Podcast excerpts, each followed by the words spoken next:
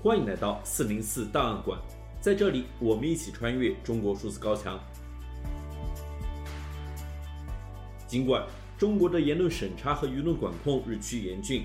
国家对公民的监控也无处不在，但我们依然可以看到那些不服从的个体，顶着被删号、被约谈，甚至被监禁的风险，对不公义勇敢发出自己的声音。中国数字时代在四零四文库栏目中长期收录这些被当局审查机制删除的声音。本期节目，我们选读过去一周中引起舆论关注的三篇四零四文章。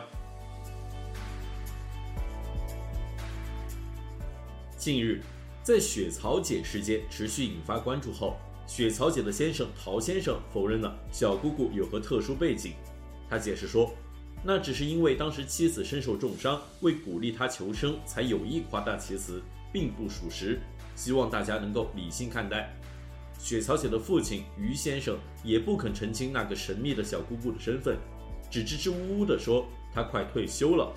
至于自己，只是一个普普通通的老百姓，在单位开车的司机而已，没多少收入，为救治女儿，包机那一百二十万都是借来的。除此之外，上官新闻、澎湃新闻等官媒也针对此事件发布报道文章。然而，无论是官方的报道，还是雪草姐家属的澄清，都未能打消网民们的质疑。微信公众号“旧闻评论”发布文章，对此事件中媒体的失职进行批评，但原文很快就遭到微信平台删除。在文章中，作者这样写道：“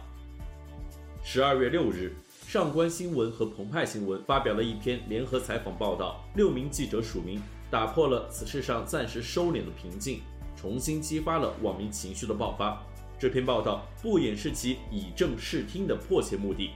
通过五个方面的自问自答，试图发挥定风波的压舱石作用。然而，献血风波的舆论重点，或者说这一舆情的核心是什么？是一种特权想象。以及建立其基础上的质疑与不安，在考察此一舆论时，要注意公众即使批评可能存在的特权，可在情绪上仍旧是克制的。它不是排山倒海的声讨，不过是戏谑式自嘲和讽刺。联系上海媒体的联合采访报道，值得一问的是，到底是谁害怕本次事件中关于特权想象的舆论？以至于上官澎湃的稿子不是在诚恳的核实报道，不是靠可靠信源交叉验证，而是在说一锤定音了，我们给你的就是真相，此外再无他选。从体力来说，上官澎湃的稿子不合调查报道的规范，说他不诚恳，是因为他拒绝引用其他媒体的已有采访信息，然后针对性的核实，这种有意为之的操作手法，抹去了争议性信息点，净化文本。有利于塑造他的故事版本。上官澎湃的稿件成品，紧扣读者总是遗忘的这一传播要点，在伪装的核实手法下，在看似澄清的行文中，从头建构整个献血事件的新叙事。如果对事件真相有正当且正派的期待，那他令人失望，因为他既不是标准的调查报道，也非诚实的核查报道。特权想象的两个基石，就是上海市卫健委调动驻藏医生，以及阿里地区动员全体公务员献血。要想扎实地改写事件的经过，重新确立一个故事，对上述两个基石的否定，都需要充分的证明。函件照片，阿里献血者当事人本是最直接的证据证言，但上官澎湃没有做到。总体来说，阿里献血风波及其引发的舆论，不能用辟谣的思路来应对。初步评估联合报道的效果，在核心信息及权威信源面前，它是传声筒而非有力的核查者，这也导致它的制成品明显软弱，很难完成任务。肉眼可见的麻烦是，使用一种不规范的媒体手段来包装无力的澄清，这种思路和做法反而阻止了澄清。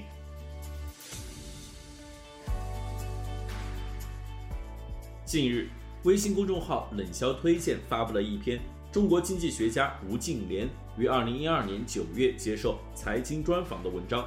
中国经济社会矛盾几乎到了临界点。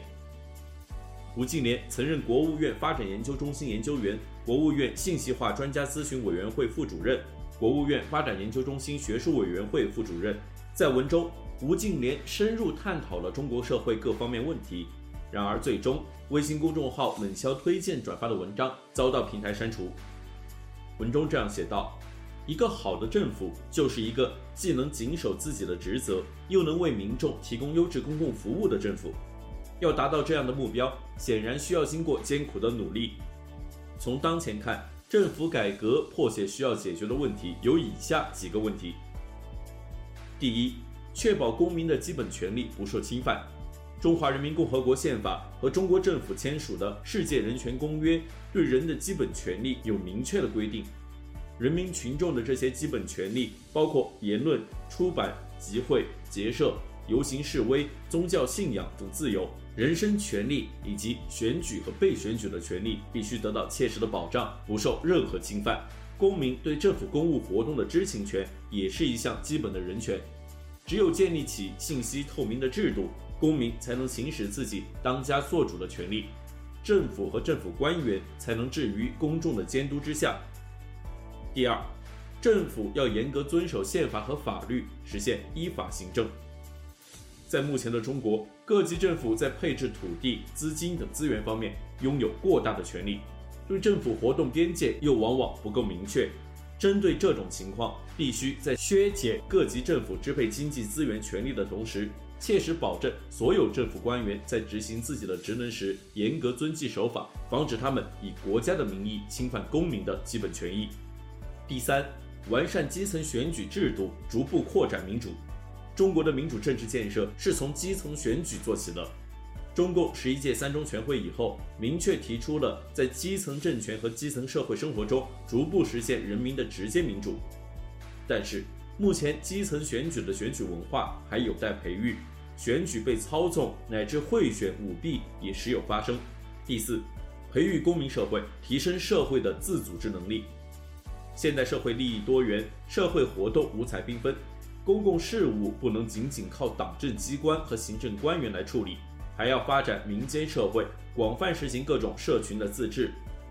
然而，传统的大政府小社会体制的一个重要特点。就是国家权力的充分扩张和民间社会活动空间的尽量压缩。在一个人民当家作主的国家中，必须提高民间社会的自组织能力，放手让社群组织自行处理各种各样的公共事务。只有这样，才有可能真正出现丰富多彩的社会生活和生动活泼的政治局面，实现经济、政治、文化的全面繁荣。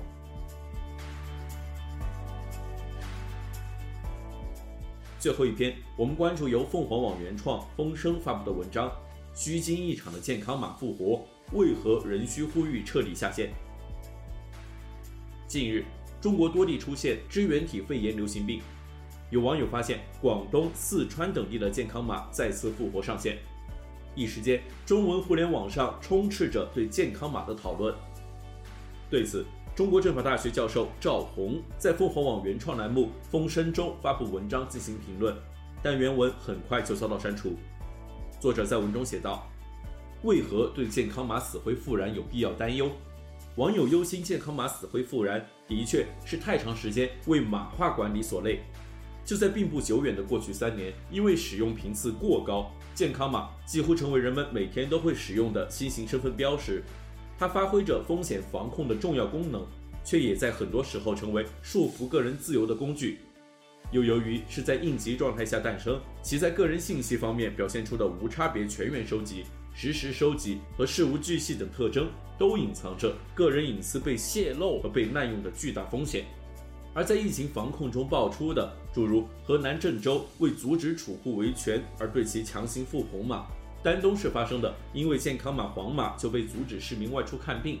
甚至在某地仅出现零星病例后，就对全域居民复红码、黄码等案件，都以极端的方式呈现出健康码所存在的法治问题。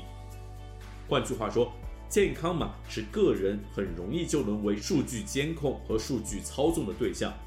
也正因如此，当国家防疫政策发生重大调整，健康码已不复存在必要时，公众普遍呼吁应彻底下线健康码，并将附着其上的个人数据进行永久性删除。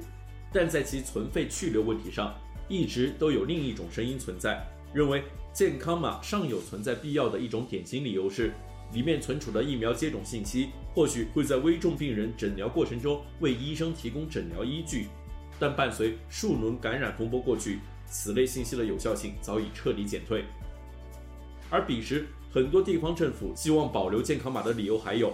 万一疫情再来，还能够重新启动，以进行有效防控。但是，这个理由同样无法证立。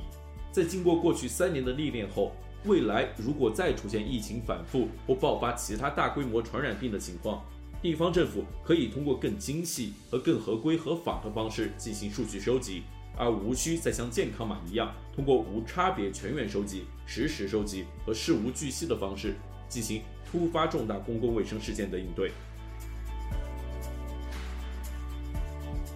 以上是本期选读的三篇四零四文章，文章全文见中国数字时代网站。这些作品版权归原作者所有，中国数字时代仅对原作进行存档，以对抗中国的网络审查。中国数字时代 （CDT） 致力于记录和传播中文互联网上被审查的信息，以及人们与审查对抗的努力。欢迎大家通过电报 TinyGround 平台项目投稿，为记录和对抗中国网络审查做出你的贡献。投稿地址请见本期播客的文字简介。阅读更多内容，请访问我们的网站 cdt.media。